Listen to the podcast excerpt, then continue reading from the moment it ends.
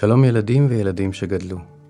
אני תום וייקין אוחיון, ואת הסיפורים האלה כתבתי בשבילכם. ישנה מפלצת אשר חיה בינינו כבר אלפי שנים.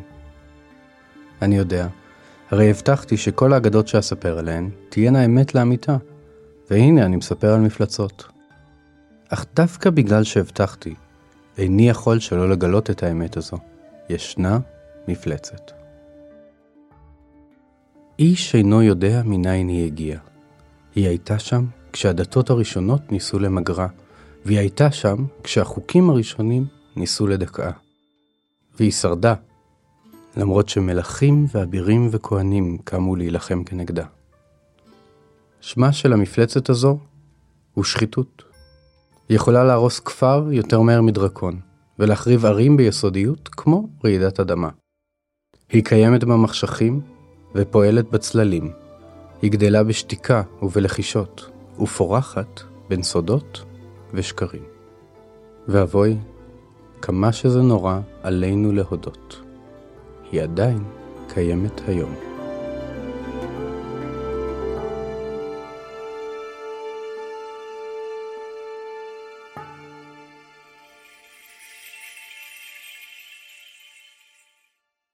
הסיפור שלנו מביא לקדמת הבמה את אחד האבירים הגדולים במלחמה נגד מפלצת השחיתות, מרקוס טוליוס קיקרו.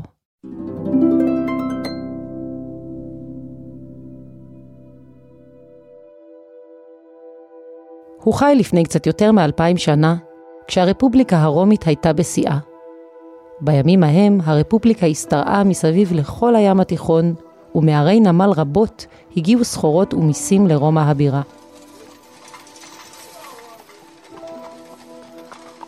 קיקרו נולד בשנת 106 לפני הספירה, בעיירה ארפינו לא רחוק מרומא, למשפחה ממעמד הפרשים, מעמד שמשמעותו אינה קשורה לאבירים, אלא לכך שאב המשפחה עשיר מספיק כדי להחזיק סוס, או, במילים אחרות, למשפחה עמידה אך לא אצילה.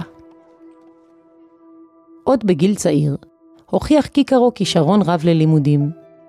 כדי לתמוך בכישרונו, אביו שלח אותו ללמוד שירה, פילוסופיה והיסטוריה באתונה וברומא. הוא היה כל כך טוב בלימודיו, שהתקבל ללימודים אצל המורים הטובים ביותר בעיר, והצליח אפילו יותר מבניהם של האצילים העשירים ביותר. בני האצולה קינאו בהצלחתו של קיקרו הצעיר, ומיהרו לבטלו ולצחוק עליו בשל מעמדו הנמוך. אבל קיקרו לא היה מוכן להיכנע להם. בכל פעם שאלה ניסו להקנית ולהקטין אותו, בגלל שלא היה עשיר או אציל כמותם, הוא מיהר להקנית אותם על כך שהם לא מכירים משוררים יווניים, ולא מבינים פילוסופיה והיסטוריה טוב כמוהו. במהרה היה ידוע לכל שאיש לא יכול לנצח את קיקרו בוויכוח. אומנות הוויכוח הלכה קצת לאיבוד בימינו, אבל עד לפני שנים מספר הייתה הרטוריקה לאחת האומנויות הגדולות שכל איש תרבות צריך להכיר. מכיוון שהיה כה מיומן באומנות הזו, הדרך הייתה סלולה עבורו ללמוד חוק ומשפט רומאי אצל גדול המשפטנים ברומא, קווינטוס מרקוס קבולה. גם שם הצטיין קיקרו, ובמהרה הפך לעורך דין צעיר ומיומן. היו לו את כל הכישורים וההשכלה כדי לפתח קריירה משגשגת, אבל ברפובליקה הרומית, כישורים לא היו מספיקים להצלחה, היה צריך גם שם. המשפט האחרון יכול אולי להיראות לכם מוזר, הרי לכל אדם יש שם. אבל כאן הכוונה היא לא רק לשם שבאמצעותו קוראים לאדם כשרוצים לפנות אליו, אלא לשם ההולך לפני האדם. ברומא, כמו גם היום, שם טוב יכול לפתוח דלתות רבות, אפילו לפני שהאדם מגיע אליהן בעצמו. אבל איך בונים שם? יש אנשים שמקבלים שם גדול ממשפחתם, אך על כל מי שלא התמזל כך מזלו, יש להתחיל בעבודה קשה. קיקרו ידע זאת, וקיבל על עצמו עבודה כקוויסטור, שזה מעין נציג מטעם הרפובליקה, באי סיציליה הגדול. כך עזב את ביתו, ויצא למסע לסיציליה. כשהגיע לשם, קיקרו מצא פרובינציה מצליחה מאוד. שדות החיטה הפורים שלה זיכו אותה בכינוי סלסלת הלחם של הרפובליקה. הנמל המשגשג שלה הביא סחורות מכל הים התיכון. היה לה צי ימי חזק שהגן על הרפובליקה, ומקדשים עשירים בפסלי אלים נעים משיש וברונזה. כנציג הרפובליקה, קיקרו עזר לתושבי האי למכור את סחורותיהם ולשלם את מיסיהם בצורה יעילה ורווחית יותר.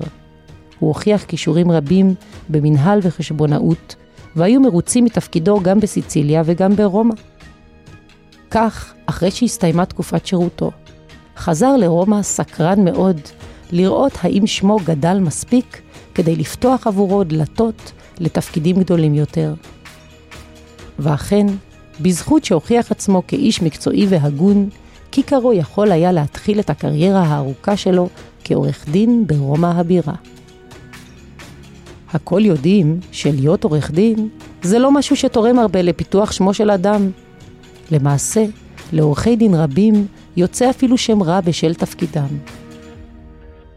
קיקרו הבין שעליו למצוא תיק אחד שיבנה את שמו הטוב ברבים.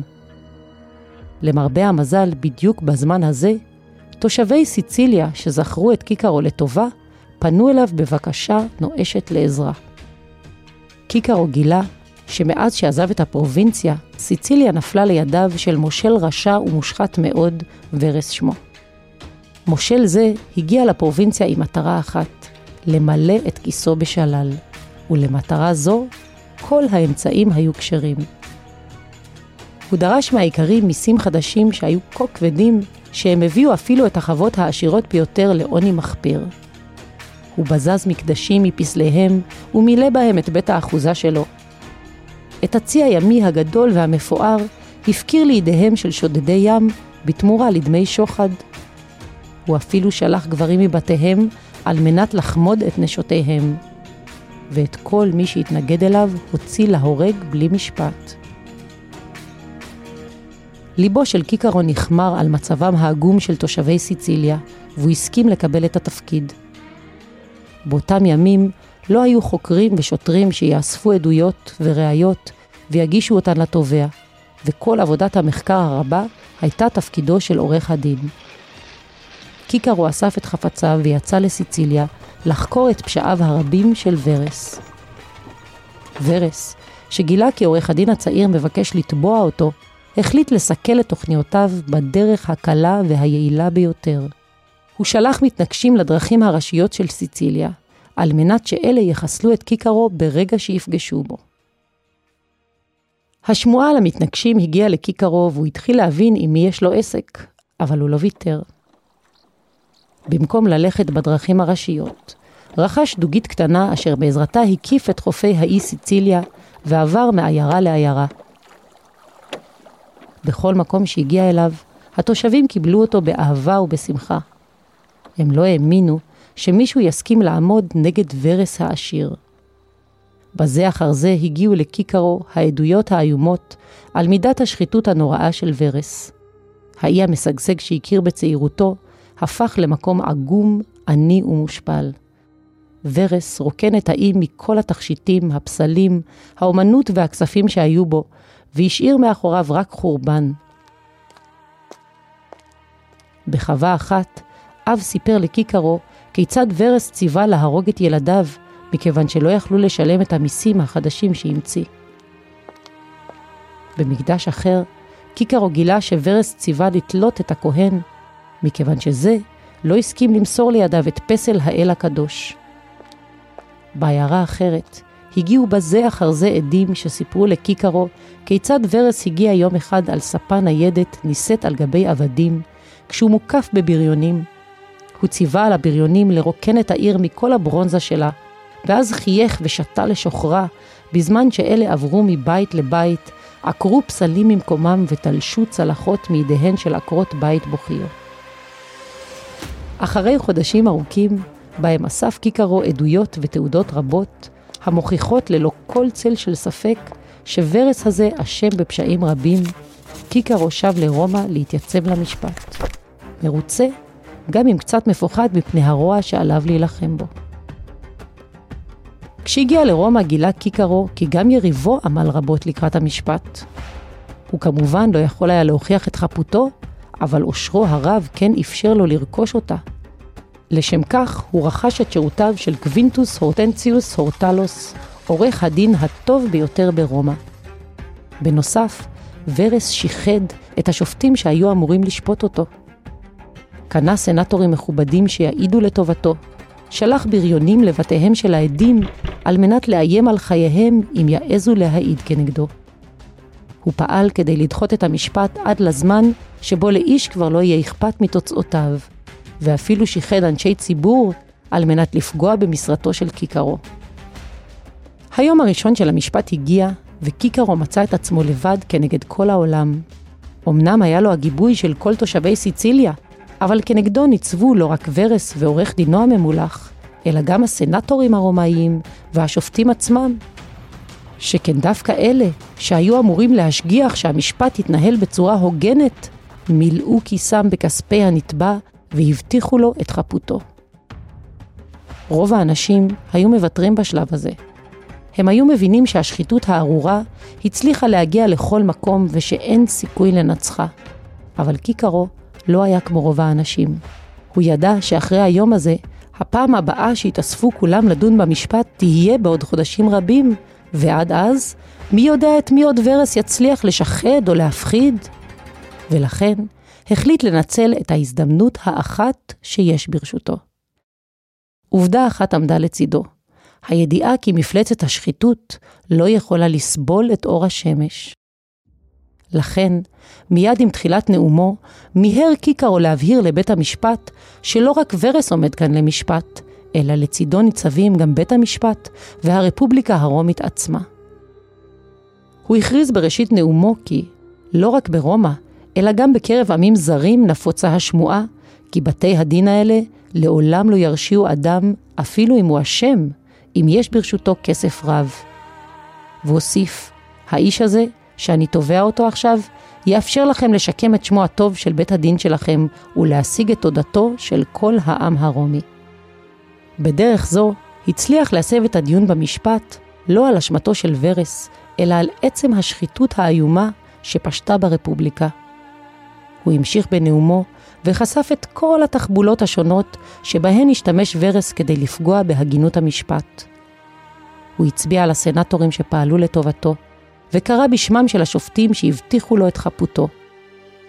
הוא גילה לכל על האיומים על חייו ועל האיומים על עדיו, וכשסיים, הסביר לשופטים, יש בידיכם את הכוח למחוק ולהרוס את החרפה והבושה אשר דבקו במעמדכם בשנים האחרונות. כך, אחרי שחשף את כל השחיתות שהייתה מסביב, התפנה להאשים את הנאשם.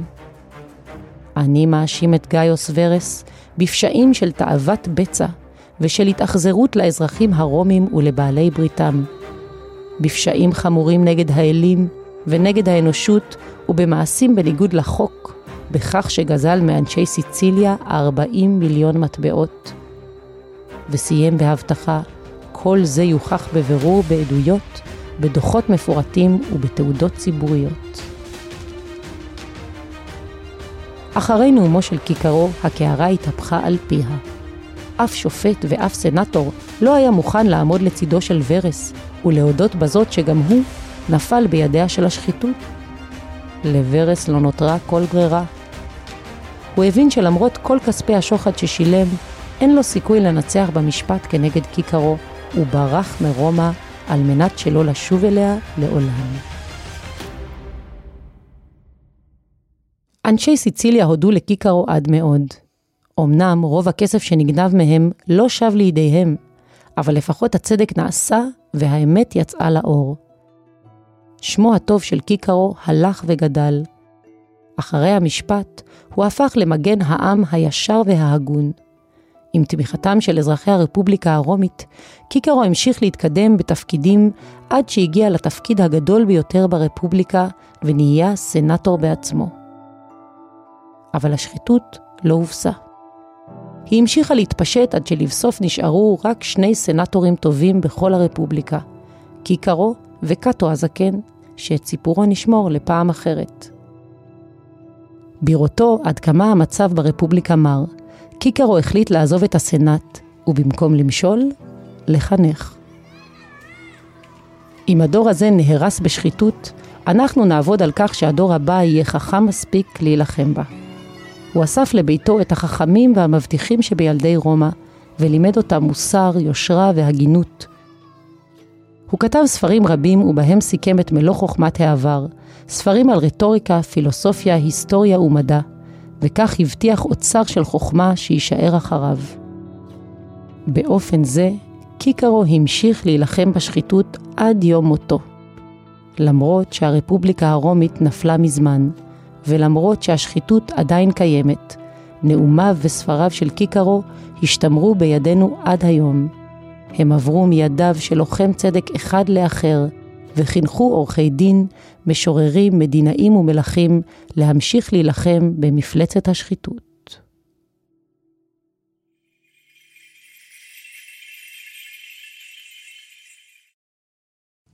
לא קל להילחם בשחיתות. במיוחד מול מנהיגים חזקים.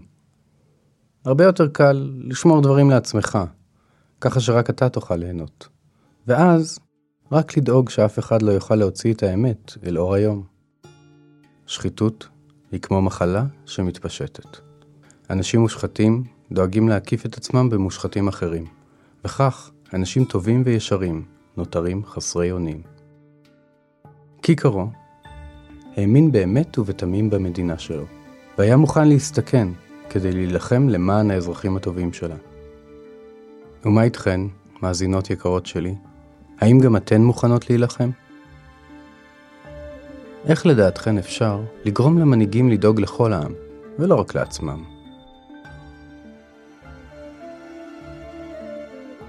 מלבד האגדה הזו, עוד אגדות שהיו באמת תוכלו למצוא בפודקאסט שלנו.